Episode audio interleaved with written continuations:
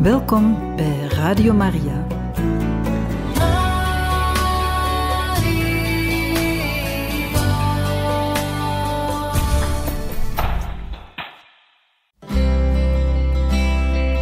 Welkom bij Boekat, een programma van Radio Maria.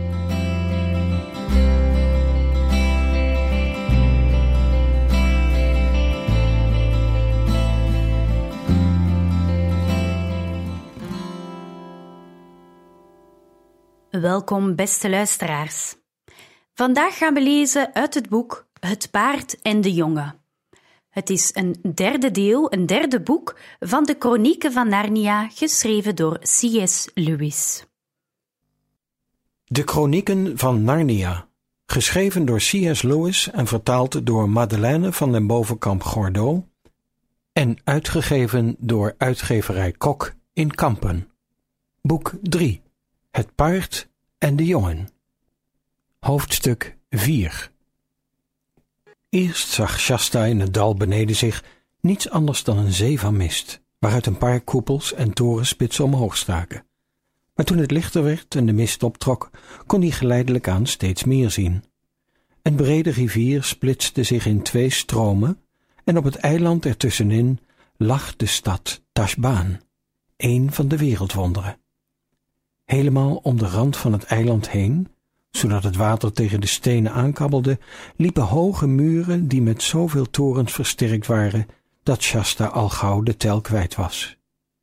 Binnen die muren rees het eiland als een heuvel omhoog, en elk stukje van die heuvel, tot bovenaan waar het paleis van de Tisrok stond en de indrukwekkende tempel van Tash, was helemaal volgebouwd, met huizerij boven huizerij, straat boven straat, kronkelsteegjes of ellenlange stenen trappen met sinaasappelbomen en citroenbomen erlangs, daktuinen, balkons, donkere bogen van poortdoorgangen, zuilengalerijen, torenspitsen, kantelen, minaretten en kleine torentjes.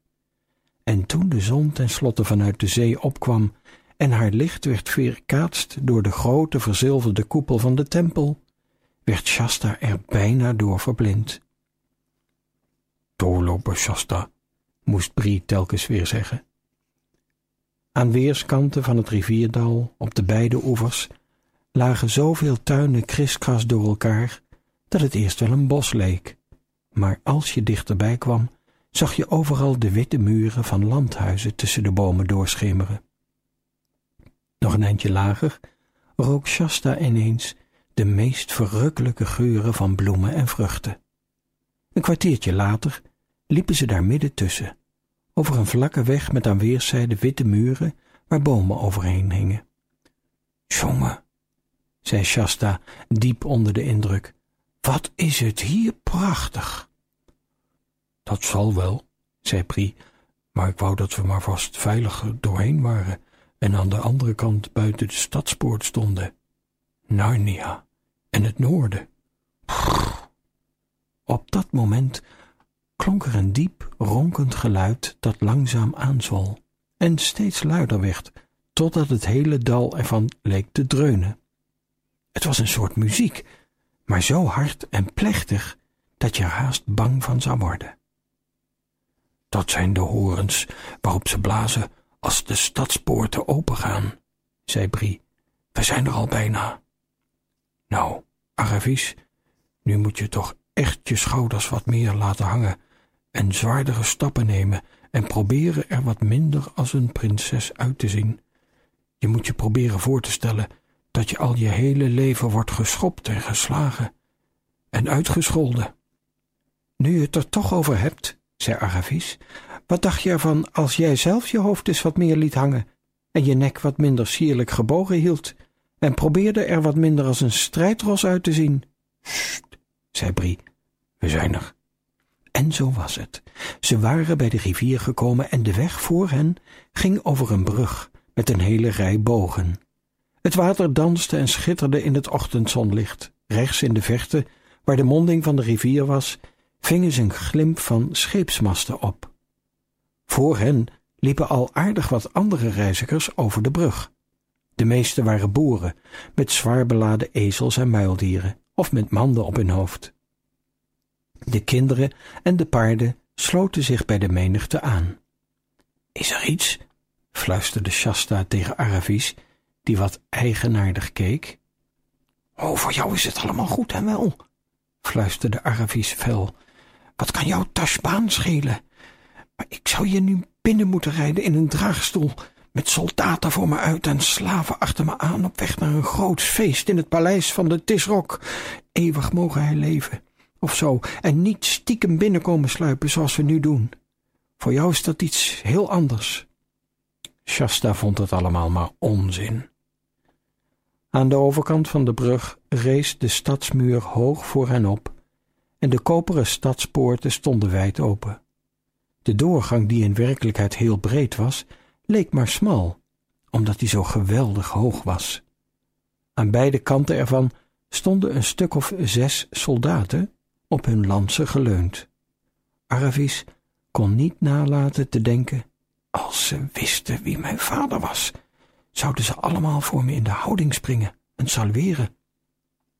Maar de anderen dachten er alleen maar aan hoe ze de poort door zouden komen en hoopten dat de soldaten geen vragen zouden stellen. Gelukkig deden ze dat ook niet. Maar een van hen trok een wortel uit de mand van een boer, gooide met een ruwe lach naar Shasta en zei: Hé, hey, jij daar, paardenknecht. Als jouw meester erachter komt dat je zijn rijpaard als lastdier gebruikt hebt, dan zal er wat voor je zwaaien. Daar schrok hij ontzettend van, want daaruit bleek wel dat iedereen die ook maar een beetje verstand had van paarden, dadelijk zag dat Brie niets anders kon zijn dan een strijdros. Mijn meester heeft anders zelf gezegd dat het moest. Puh, zei Shasta, maar hij had beter zijn mond kunnen houden, want de soldaat gaf hem zo'n draai om zijn oren dat hij bijna omviel en zei: Daar, stuk schorum, dat zal je leren hoe je tegen een vrij burger hoort te praten.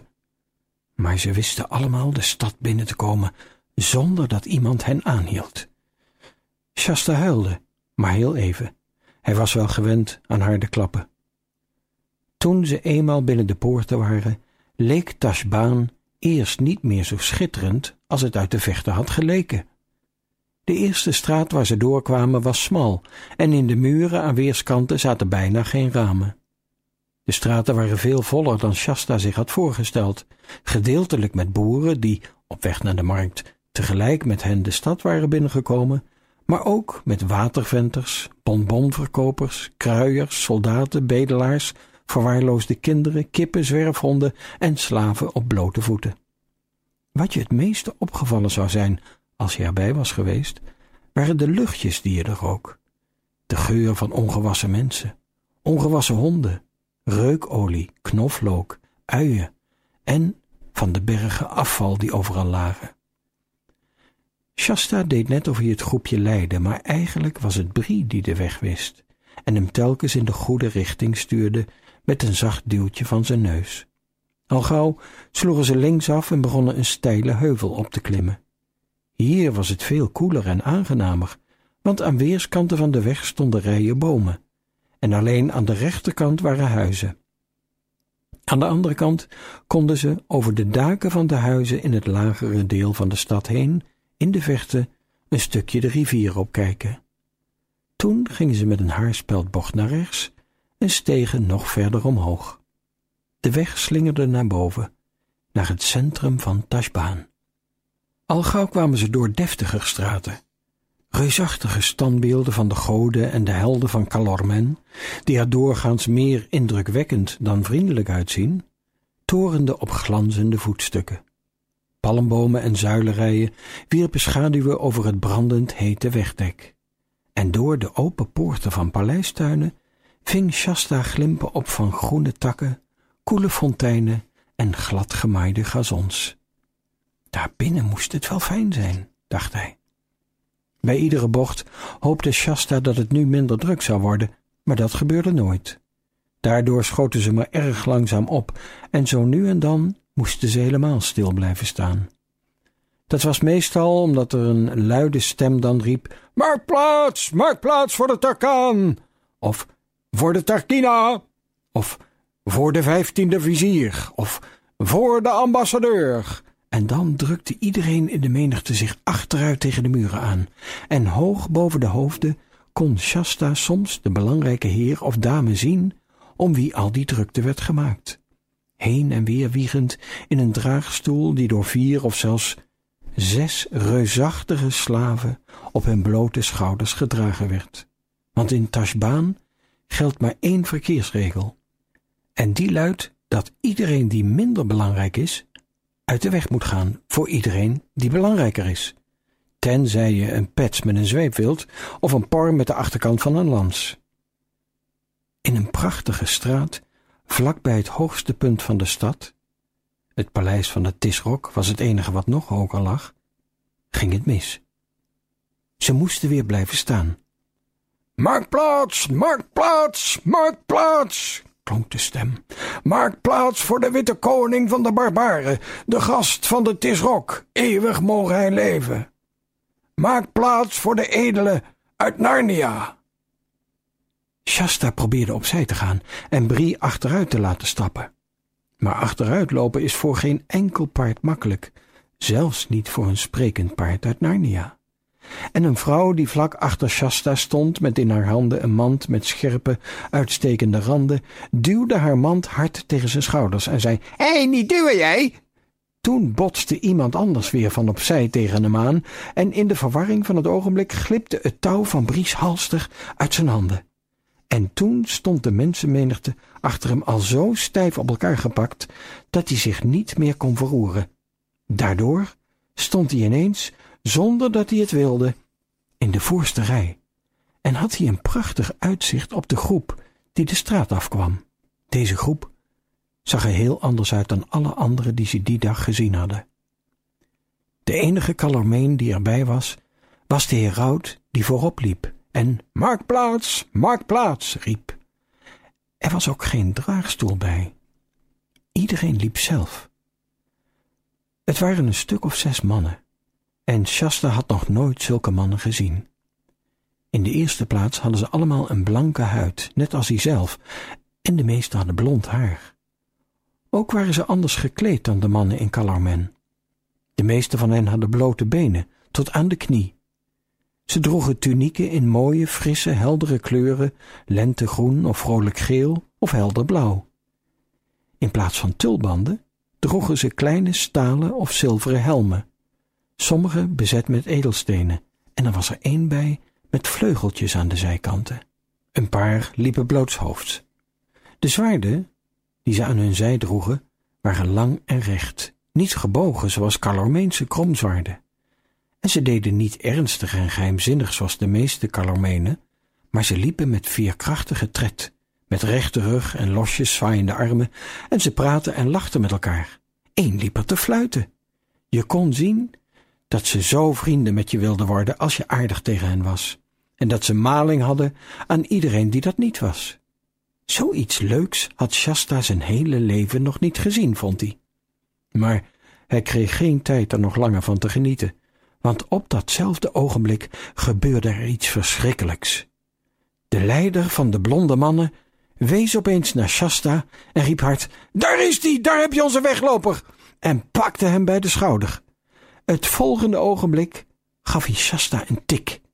Geen gemene klap om je aan het huilen te maken, maar alleen een strenge tik om je te laten weten dat je iets verkeerds gedaan hebt. En zei, terwijl hij hem door elkaar schudde: Schaam u, edele heer! Foei! Door uw schuld zijn de ogen van koningin Suzanne rood van het huilen. Hoe haalt u het in uw hoofd? Zomaar er tussenuit knijpen en de hele nacht wegblijven.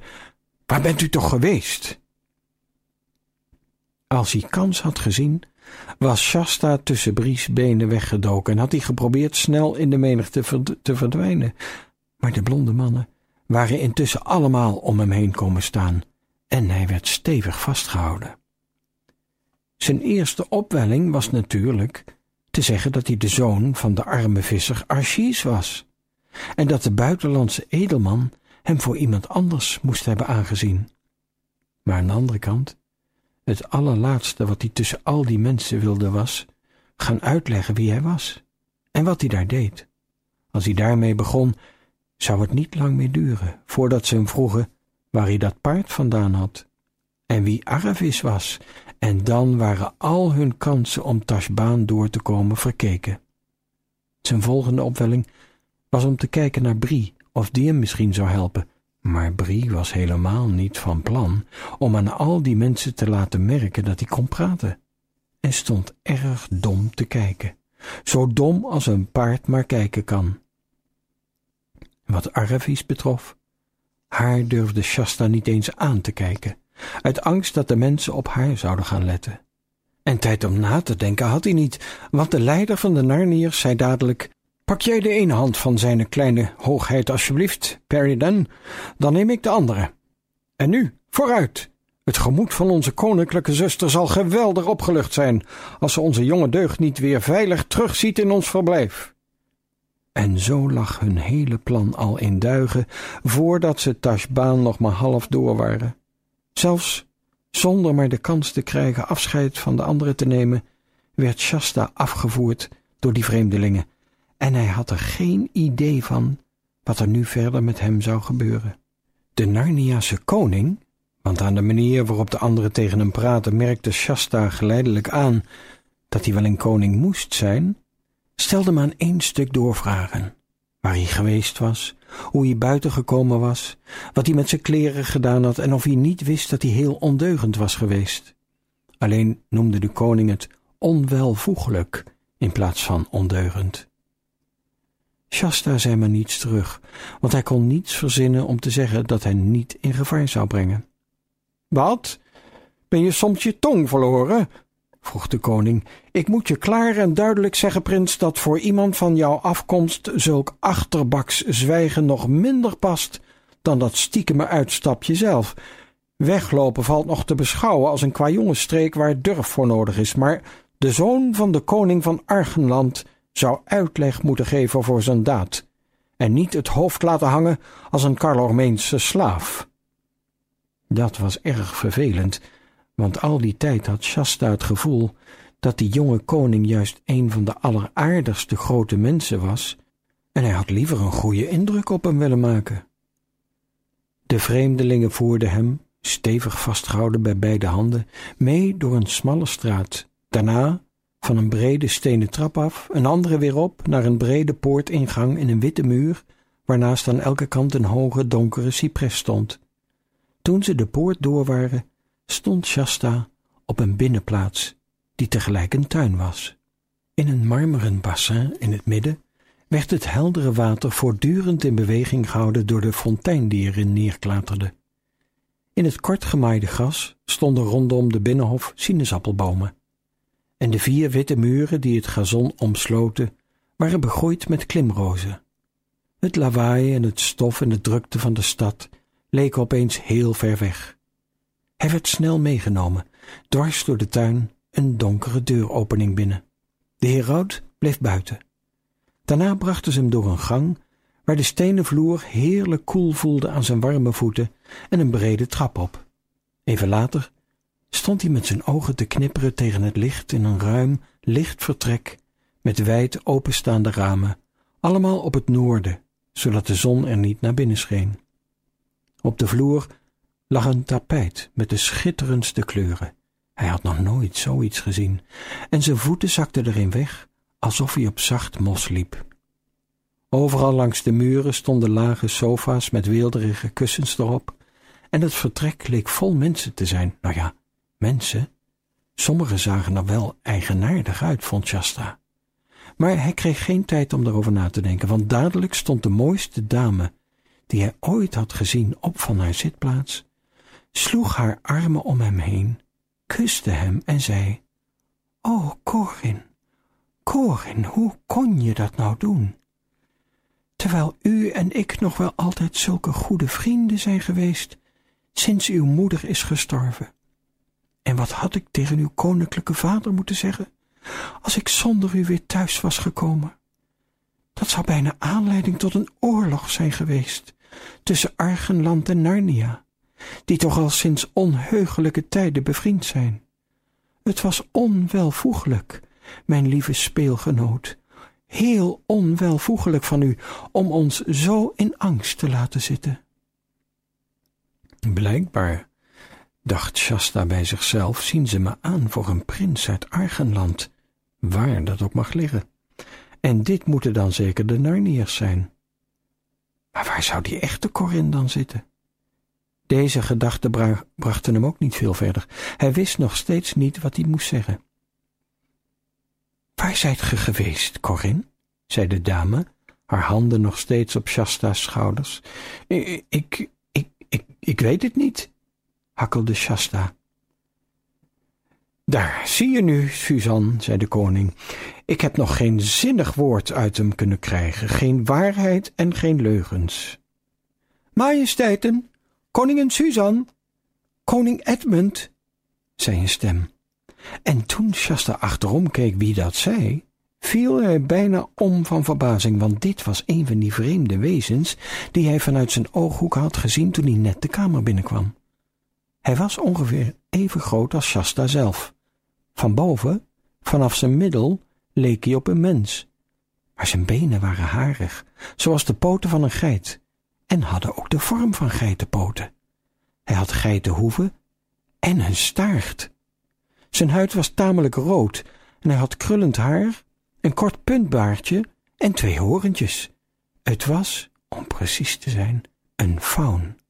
Maar Shasta had zo'n wezen nog nooit op een plaatje gezien of er zelfs maar over gehoord. Als je hebt geluisterd naar het betoverde land achter de kleerkast, vind je het misschien leuk om te weten dat dit precies dezelfde faun was, Tumnus heette hij, die Lucie, de zus van koningin Suzanne, was tegengekomen toen ze voor de allereerste keer in Narnia was terechtgekomen. Maar hij was nu al een heel stuk ouder, want Peter en Suzanne en Edmund en Lucie waren intussen al jaren koningen en koninginnen van Narnia. Majesteiten, zei hij, zijn kleine hoogheid heeft een beetje een zonnesteek. Kijk hem nu eens, hij is helemaal in de war. Hij weet niet waar die is. Toen hield iedereen natuurlijk meteen op met op Shasta te mopperen en hem te ondervragen. En werd er een hoop poeha om hem gemaakt. En hij werd op een sofa gelegd met kussens onder zijn hoofd. En hij kreeg een koele vruchtendrank met ijs te drinken uit een gouden beker. En ze zeiden dat hij maar heel rustig moest blijven liggen. Hm, zoiets was Shasta in zijn leven nog nooit overkomen.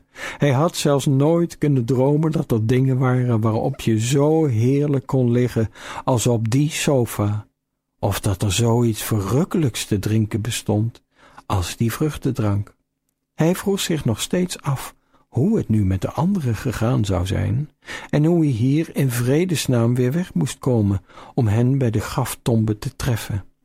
En wat er gebeuren zou als de echte Corin weer kwam opdagen. Maar geen van die vragen leek nog veel haast te hebben, nu hij daar zo heerlijk lag. En misschien zouden er later nog wel lekkere dingen te eten zijn.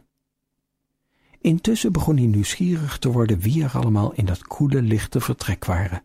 Behalve de faun waren er twee dwergen ook een soort wezens die hij nog nooit eerder had gezien, en een hele grote raaf. Verder waren er alleen mensen. Volwassen mensen, maar nog jong, en allemaal, de mannen zowel als de vrouwen, hadden ze veel vriendelijker gezichten en aardiger stemmen dan de meeste Carlomenen. Al gauw begon Shasta zich te interesseren voor hun gesprek. Welnu, edele vrouwen, zei de koning tegen koningin Suzanne, de dame die Shasta gekust had. Wat dunkt u? We zijn nu al drie volle weken in deze stad. Hebt u al besloten of u die donkere minnaar van u, die prins Rabadash, wil trouwen, of nog niet? De dame schudde haar hoofd. Nee, broeder, zei ze, nog niet voor alle juwelen in Tashbaan trouw ik met hem. Hé, hey, dacht Shasta, ze zijn wel koning en koningin, maar ze zijn niet met elkaar getrouwd. Ze zijn broer en zus. Waarlijk, zuster, zei de koning, ik had u er minder lief om gehad als ge hem genomen had. En ik moet u zeggen, al dadelijk bij de aankomst van de ambassadeurs van de Tisrok in Narnia om over dit huwelijk te spreken, en later toen de prins onze gast was op Ker Paravel, verbaasde het me hoe u het over uw hart kon verkrijgen zo vriendelijk tegen hem te zijn. Dat was ook dwaas van mij, Edmund, zei koningin Suzanne, en ik vraag u om vergeving. Doch toen hij bij ons in Narnia was, gedroeg deze prins zich waarlijk geheel anders dan hij nu in Tashbaan doet. Want ik roep u allen tot getuigen van de geweldige prestaties die hij leverde in dat grote riddertoernooi dat onze broeder, de hoge koning, voor hem had georganiseerd. En hoe hij zachtmoedig en hoffelijk ons behandelde, zeven dagen lang. Maar hier in zijn eigen stad laat hij zich van een heel andere kant zien. Ja, ja, kraste de graaf. Het is al een oud gezegde. Kijk eens hoe de beer is in zijn eigen hol, voordat je over hem oordeelt. Krr, krr. Dat is een ware spreuk, Valpoot, zei een van de dwergen. En van die andere groeies, kom maar bij me wonen, dan leer je me wel kennen. Ja, zei de koning, we kunnen hem nu meemaken zoals hij echt is, hij is een vreselijke, hooghartige, bloeddorstige, wellustige vrede en egoïstische tiran. Laten we dan in de naam van Aslan nog deze dag Tashbaan verlaten, zei Suzanne. Daar is het nu net het probleem, zuster, zei Edmund, want dit is het moment dat ik u moet vertellen wat er al een aantal dagen in mijn hoofd rondspookt. Peridan Wees zo goed en ga eens bij de deur kijken of niemand ons afluistert. Alles in orde? Goed zo, want dit mag niemand horen. Nu keek iedereen ineens heel ernstig. Koningin Suzanne sprong overeind en rende naar haar broer toe. O, Edmund, riep ze uit, wat is er? Aan je gezicht zie ik dat het iets verschrikkelijks moet zijn.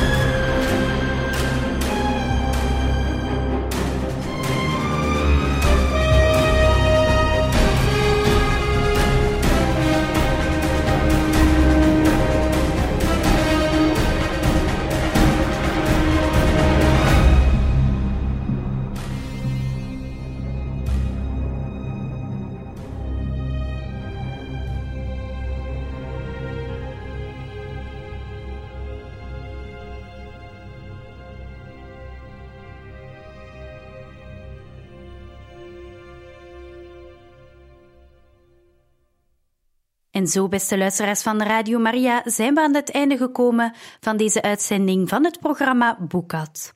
Wij hebben gelezen uit het boek Het paard en de jongen van C.S. Lewis, het derde boek van de Chronieken van Narnia. Tot de volgende keer.